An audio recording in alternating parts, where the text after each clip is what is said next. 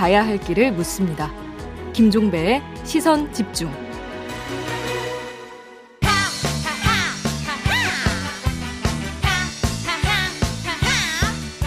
네, 매주 월요일에 만나는 정치 하하하 시간입니다. 국민의힘의 하태경 의원 오늘은 전화로 만나보겠습니다. 나와 계시죠? 예, 안녕하세요. 네, 안녕하세요, 의원님. 일단 한미 정상회담이 끝났는데요. 어떻게 총평을 네. 할수 있을까요? 그 아무래도 이제 뭐 지난 정부랑 좀 차이를 비교해서 말씀드릴 수밖에 없는데요. 네. 이제 지난 정부는 뭐 트럼프 대통령이기도 했고 하지만 음. 어쨌든 한미 갈등이라든지 뭐 미군 철수라든지 또 뭐 방위비 가지고 갈등이 있고 뭐 이런 일련의 한미 간에 좀 불안한 모습들이 많이 보였거든요. 네. 이제 어쨌든 뭐 바이든 정 바이든 정부로 바뀌긴 했지만 음. 한미 간에 상당한 그런 결속 협력이었는데 음. 이런 걸 보여줘서 아, 우리 국민들 아주 든든하고 네. 뿌듯하게 생각했을 것 같습니다. 그러면 좀 안보 분야로 좀 그 한정을 지는다면 의원님께서 좀 그러니까 개인적으로 가장 주목했던 합의 내용이 어떤 거예요? 안보 분야는 이제 해구산이죠, 해구산. 네. 그 지금 핵 정세가 좀 달라졌는데 네.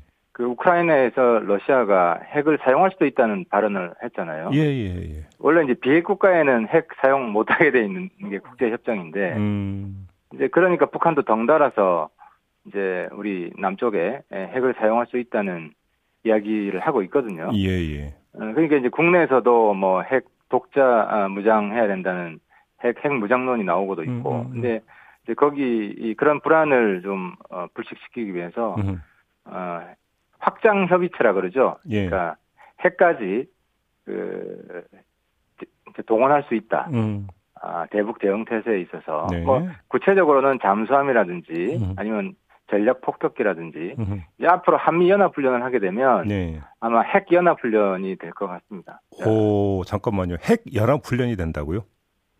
어 그렇죠. 이제 음. 한미 연합 훈련할 때 네. 에, 이제 국내 영토에는 들어오지 않지만 예. 어, 이제 한반도 어, 그 영토 밖에서 아, 영토 밖에서? 밖에서는 음. 네 밖에서는 어, 아마 핵무기가 함께 동원되는 그런 네. 연합훈련이 실시될 것 같습니다. 그러니까 지금 잠깐 언급을 해주셨는데 고위급 확장 억제 전략 협의체를 재가동하기로 이제 합의를 봤다고 하는데 이게 어떤 테이블입니까 정확히?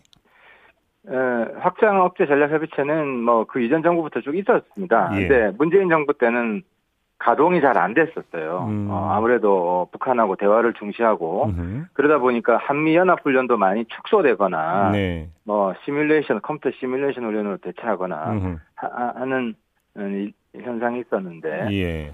이제 그 이제 확장 억제죠. 이제 북한이 핵 미사일을 더 고도화시킬수록 우리의 한미 그 군사 동맹도 음. 함께 더 고도화된다는 의미거든요. 네. 그래서 전략 자산 같은 경우도 어 문재인 정부 있을 때는 음. 이, 이 상수로 어, 등장하지는 않았어요. 전략 네. 자산이 와라 와라 이런 요구는 있었지만 네. 그래서 이번에 에, 전략 자산의 상시적 전개 같은 음. 음. 것을 합의한 것은 어쨌든 안보 문제에 있어서 어 미국이 뭐 우크라이나 전쟁이 있기 있음에도 불구하고 네. 한국에 대해서 어, 확고한 어떤 어, 보장을 한다는 음. 뭐 그런 약속을 한 거죠. 근데 이제 이게 좀좀 풀어주세요. 그러니까 언론 보도로 보니까 전략 자산이 전개된다 이런 표현을 좀 많이 써오긴 했는데 예, 예, 예. 그것이 북한에 어느 정도로까지 그 그리고 어떤 의미로 북한에게 전달이 되는 겁니까 그게? 그 이제 전략 자산이라는 것은 핵을 가동할 수 있는 걸 말하는 거예요. 네. 그래서 뭐 폭격기에 핵 폭격기나 음. 핵 잠수 핵을 핵무기를 가지고 있는 잠수함이나 예. 이런 어 무기들이 이제 동원된다는 걸 의미하고요. 음흠.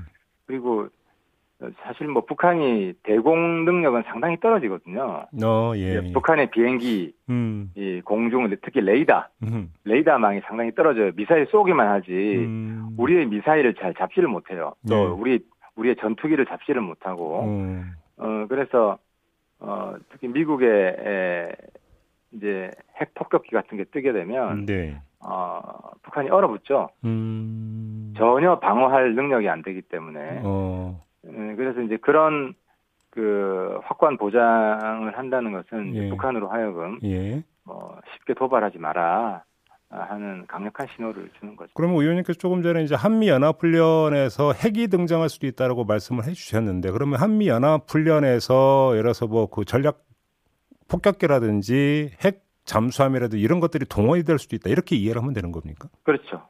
음. 그래요. 그러면 오히려 남북 대치와 이거는 더 그 극심해진다 이렇게도 볼 수 있는 거 아닐까요? 거꾸로 본다면. 근데 저, 저도 뭐 아주 그 젊을 때부터 대북 관계에 네네. 관심을 가지고 연구를 해왔지만 음. 이게 타이밍이 있더라고요. 어, 어떤 타이밍이요? 그러니까 이제 북한이 대화를 요구하는 그런 타이밍이 있어요. 오, 그래서 아, 예, 지금, 예. 지금은 도발하는 타이밍이고요. 어, 지금은 그러니까 유화책을 써도 어차피 대화 테이블이 안 열린다 이런 말씀이시죠? 안 열립니다. 그러니까 문재인 정부 때 보면 예. 계속해서 유화 정책을 썼잖아요. 예, 예, 예. 계속 대화하자 그러고. 예. 그러니까 거의 북한이 이제 자기들 스토킹한다고 받아들이고 뭐 음. 뭐 삶은 소대가리니 온갖 그 욕설 이런 음. 표현들이 등장을 했지 않습니까? 음, 음, 음. 네, 그래서 이제 대북 관계를 하려면 어, 맞설 수밖에 없는 음. 시간과 대화할 수 있는 시간을 잘 가려서 네. 또 대화할 때는 뭐 윤석열 정부가 적극 적극적으로 할 겁니다. 근데 지금 뭐 미사일 계속 쏘고 있고 뭐 며칠 내로 미사일 쏠지도 모르고 네. 또뭐 핵실험도 예정돼 있기 때문에 네. 에, 당분간은 대화가 불가능한 상황입니다. 아, 지금은 그러니까 지금 오히려 강대강으로 억누를 때다 이런 말씀이신 거죠, 정리를 하면. 그렇죠. 확고한 대응 태세를 보여줘야 음. 북한도 뭐 이제 도발 같은 건 좀 그만하고 음, 알겠습니다. 어, 대화의 길도 찾고 뭐 이렇게 될 겁니다. 그나저나 정말로 그 북한 핵실험까지 갈까요? 뭐 거의 뭐 임박한 곳으로 다 뭐 이런 식으로 이야기가 나오고 있던데. 그건 100% 갑니다. 왜냐하면 이제 그 북한이 미사일 실험이나 핵실험 하는 가장 큰 이유 중에 하나가 기술적 완성도거든요. 네, 네, 네. 그러면 지금 북한이 이제 대남 대남 미사일에 장착하는 음. 소형 핵무기 음. 이걸 완성하지 못했어요. 음. 그래서 이제 소형 핵실험 음, 숙제가 남아 있고. 예. 그, 그러니까 소형 핵실험은 우리한테 굉장히 큰 위협이죠. 왜냐하면 대남용이거든요. 예, 예. 단거리 미사일에 장착하는 거기 예, 예. 그래서 소형 핵실험은 북한이 뭐 최근에 뭐 핵 쓸 수도 있다는 말까지 했기 때문에 음. 안할 수가 없죠. 요거 좀 개념 좀 풀어주세요. 경제 안보라는 개념이 등장하지 않았습니까? 이건 어떤 네, 개념으로 이해를 하면 되는 겁니까? 사실 경제가 그 미중 미중 대립 그리고 또 러시아까지 우크라이나 전쟁하면서 어 미국 EU를 한편으로 하고 중국 러시아를 다른 편으로 하는 음. 일종의 경제 신냉전 시대가 온 거잖아요. 네. 그래서 우리나라가 굉장히 힘든 거예요. 예. 미국은 실제로 반중 경제 협력체를 만들려는 생각을 하고 있고요. 어허. 근데 우리는 미국과도 협력해야 되고 중국과도 협력해야 되고 음. 사실 샌드위치 신세가 된 거라서 네. 어떤 정부가 들어서든지 딜레마를 어떻게 극복해야 되는지 이, 이 문제를 해결해야 되거든요. 음. 근데 이제 윤석열 정부가 내놓은 해법은 어, 이번에 그 IPEF라고 나왔잖아요. 인도 네. 태평양 경제 네. framework. 네. 이건 이제 탄생하는 거예요. 음. 이미 만들어져 있는 게 아니라. 네. 그래서 그러니까 이제 윤석열 정부의 해법은 rule taker가 아닌 rule maker가 되면은 네. 어, 미국이 노골적인 반중 협의체를 만들려는 것을 어느 정도 좀 저지하고 비반중 협의체로 갈 수 있다. 우리가 그러면 안으로 들어가서 호랑이 굴로 들어가서 견제할 수 있다 이런 구상이라는 겁니까? 그렇죠. 그래서 그, 이미 마, 음. 이미 만들어져서 네. 내부 룰이 세팅돼 있는 것은 네. 반중으로 이미 확고하게 세팅돼 있는 것은 가급적 안 들어가고 네. 이제 새로 만들려는 것은 오히려 적극적으로 들어가서 우리가 이, 이, 이 포럼, 이 그룹을 비반중으로 만들겠다. 근데 그럴 여지가 의지를... 그럴 여지가 있나요? 전략적 구성은 이미 뭐 미국은 끝난 거라고 봐야 되는 거 아닌가요? 음, 이제 그게 이제 우리가 외교 선진국으로 가냐 마냐 하는 지금 음, 그 단계에 그래요? 있는 거예요. 예, 예. 그래서 한국이 음. 사실 어, G10 정도에 들어가거든요. 네, 그러니까 예, 예, 네, 경제력이나. 예, 예. 근데 이제 외교 어, 부분은 어, 여태까지 여태까지 음. 미국, 중국 속에서 이제 줄타기 해온 거잖아요. 알겠습니다. 근데 지금 굉장히 힘든 상황이라서 예. 어쨌든 미국에도 할 말하고 중국에도 할 말하는 이런 단계의 외교를 가야 돼요. 그러면 지금 정리 차원에서 이렇게 질문을 드릴게요. 지금 한미 정상회담 후에 많은 사람들이 안미 경중, 그러니까 안보는 미국, 경제는 중국 이 노선이 사실상 폐기됐다는 식으로 진단하던데 그렇게 보지는 않는다는 말씀이십니까? 그러니까 안미 경미 예. 그러니까 반, 중, 경제도 중국, 경제도 반중으로 간다는 건 그렇게 하면 안 되죠. 예, 그러니까. 우리, 우리 중국하고 교역량이 예, 예. 미국, 일본 합친 것보다 많은데, 예. 어, 그렇게, 그렇게 하면 안 되고요. 예. 어, 근데 이제 경제 협력도 강화하고, 음. 미국과의 경제 협력을 강화하면서도 그게 반중으로 가지 않게끔, 어, 우리가 국제 질서를 만, 스스로 만, 주도적으로 만들어가는, 예. 이런 외교를 해야 된다는 거죠. 중국이 어떻게 나올지가 좀 관심사인데 이건 좀 나중에 좀 짚어보도록 하고요. 몇 개 국내 연한 네. 한두 가지만 좀 여쭤볼게요, 의원님. 일단 네. 정호영 그 후보자 어떻게 처리가 될 것 같습니까? 자진 사퇴합니까? 우리 당의 의사는 아마 전달이 된 것 같습니다. 어, 그래요? 자진 사퇴 쪽으로. 음. 이제 뭐 본인의 결단 그리고 대통령의 결단이 남아 있고요. 그냥 보도 보면 이르면 어제 그러니까 22일로 아마 그 자진 사퇴 입장에 나올 것 같다라는 예측이 있었는데 지금 안 맞았거든요. 혹시 이게 그러면 다른 기류가 형성이 되고 있는 것으로 해석될 여지는 없는 겁니까? 그건 잘 모르겠습니다. 그래서 어쨌든 네. 어, 지방선거를 앞두고 있기 때문에 음. 에, 특히나 이제 선거를 앞두고 네. 민, 민심에 대항하는 이런 인사는 좀 안 했으면 합니다. 아 그래요.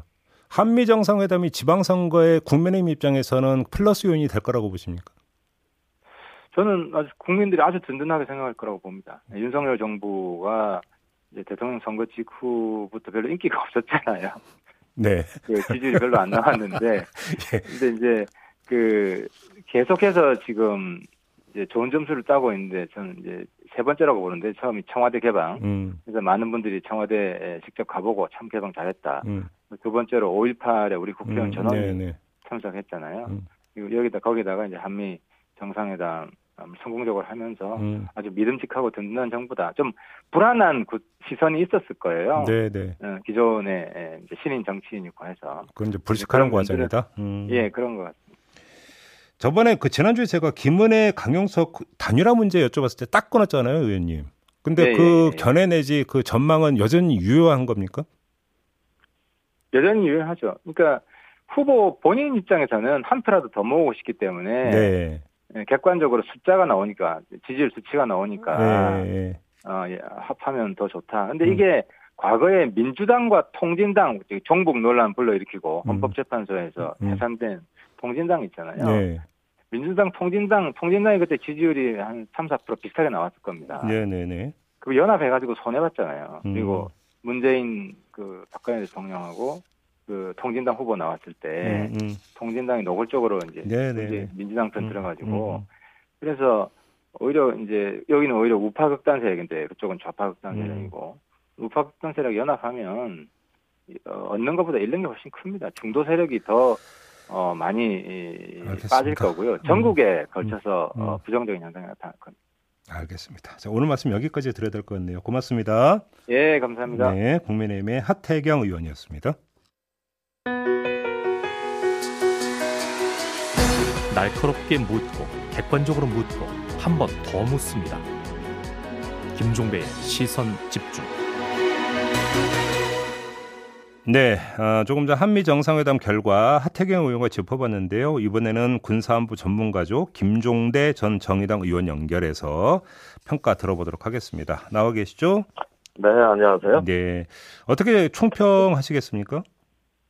예, 저는 뭐 이번 정상회담이 기존의 한미 간의 한반도 문제를 다루는 정상회담이었다면 음. 이제는 글로벌 인도 태평양 음흠. 뭔가 이렇게 그 지역적 현안으로 확대되는 예.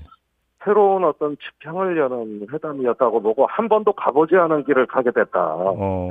예, 그 점에서는 앞으로 과제가 훨씬 더 많은 정상회담이라고 봅니다. 지금 그 의원님께서 그렇게 말씀하셨으니까 조금 전에 하태경 의원의 진단을 한번 좀 의원님 견해로 여쭤보고 싶은데요. 예. 그러니까 인도 태평양 경제 프레임워크에 이제 그 참여하기로 한 부분이 있지 않습니까? 네. 이거에 대해서 하태경 의원은 어떻게 진단을 했냐면 반중 경제 동맹체 기조가 확정이 된 데는 들어가지 않고 아직 그게 정해지지 않은데 우리가 적극적으로 들어가서 수위를 조절할 수 있는 거 아니냐. 물론 수위라는 표현은 하태경우는 안 쓴습니다만 방향을 좀 조절할 수 있는 거 아니냐. 그런 네. 차원에서 이해할 수 있다고 이렇게 이제 해석을 했는데 의원님은 어떻게 보세요? 아, 물론 뭐 이게 FTA하고 달라가지고 네. 아직 규범이 뚜렷하지 않은 그 경제 프레임이기 때문에 그 말도 일리가 있다고 봐요. 어, 그런데 음. 지금 국제 정세, 주변 정세의 어떤 흐름과 방향이 예. 어디로 가고 있느냐는 것이죠. 예. 어, 제가 보기에는 어, 계속 민주주의를 강조하고 어떤 자유진영을 강조하는 그 흐름 자체가 반중 동맹이고 예. 더 나가서는 어, 이 어, 인도 태평양에서의 어, 한미 협력이라든가 음. 또는 공급망 강화라는 것은 일단은 어떤 어, 서구 동맹, 서방의 어떤 그 결속력 강화로 연결되기 때문에 중국은 이것은 이제 장기적인 자기들에 대한 견제와 압박으로 해석하고 음. 중국은 뭐 대응을 할 거라고 봅니다. 이제 이것은 시작에 불과하지 앞으로 전개 방향이 네. 필연적으로 반중이다. 아, 네, 그럼 I, IPEF도 결국은 반중으로 갈 거다 이렇게 보시는 겁니까? 예, 그렇습니다. 어, 음. 지금 이 IPEF는 중국이 만든 RCEP에 대항하기 위해서 만들어진 경제 프레임이에요. 어, 예. 그러니까 중국의 경제적 영향권을 차단하고 어허. 어떤 서구의 결속력을 강화해서 예. 어, 궁극적으로는 중국의 어떤 도약 예. 또는 예. 중국의 부흥을 억제하겠다는 서방 동맹으로 연결될 것이다. 그러면 네, 그럼, 네. 이른바 안미 경중 노선은 그 사실상 거의 끝났다 이렇게 평가를 하시는 겁니까? 어, 일단은 이 프레임에 참여를 함으로써 우리가 어, 기존의 균형 외교, 네. 어떤 미중을 공히 조화롭고 균형 있게 관리한다는 그런 기조는 여기서 종식될 걸로 봅니다. 예. 어, 그것보다는 어, 어떤 서구 동맹을 어떤 주축으로 해가지고 주변을 관리하는 이런 어떤 그 색깔을 뚜렷이 할 것 같고 이건 뭐 윤석열 대통령이 에, 대선 때부터 누누이 강조했던 어, 그런 방향으로 결국 자기가 할 길을 가는 것이다. 그러면 네, 저는 그렇게 보죠. 중국이 우리에 대해서 어떻게 대응을 하고 나올 거라고 전망을 하세요?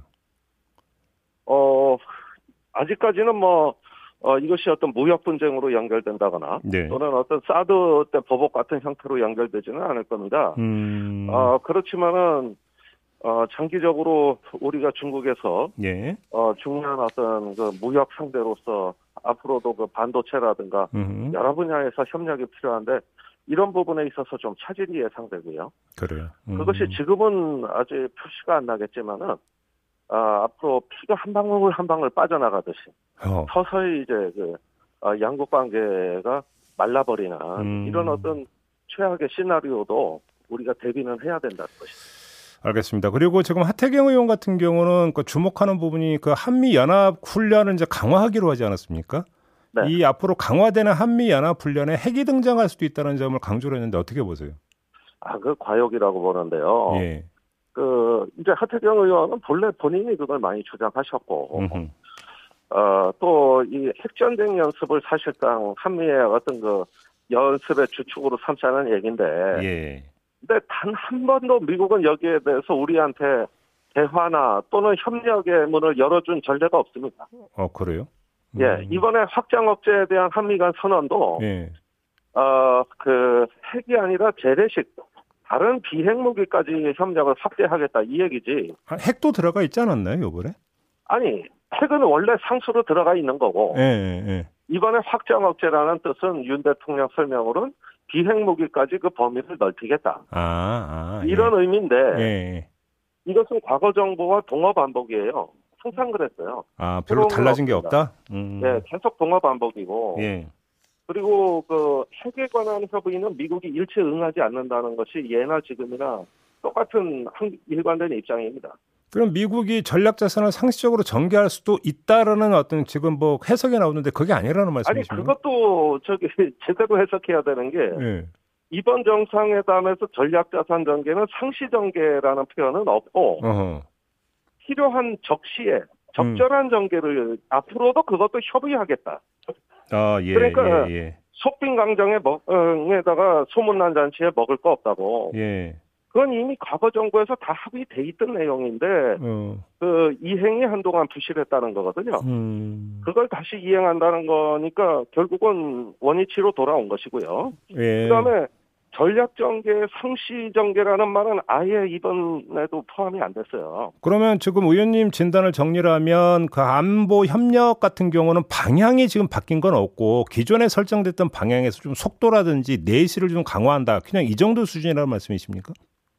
어, 그러니까 뭐 공부하는 학생이 공부 조금 더 열심히 하겠다 이 정도지.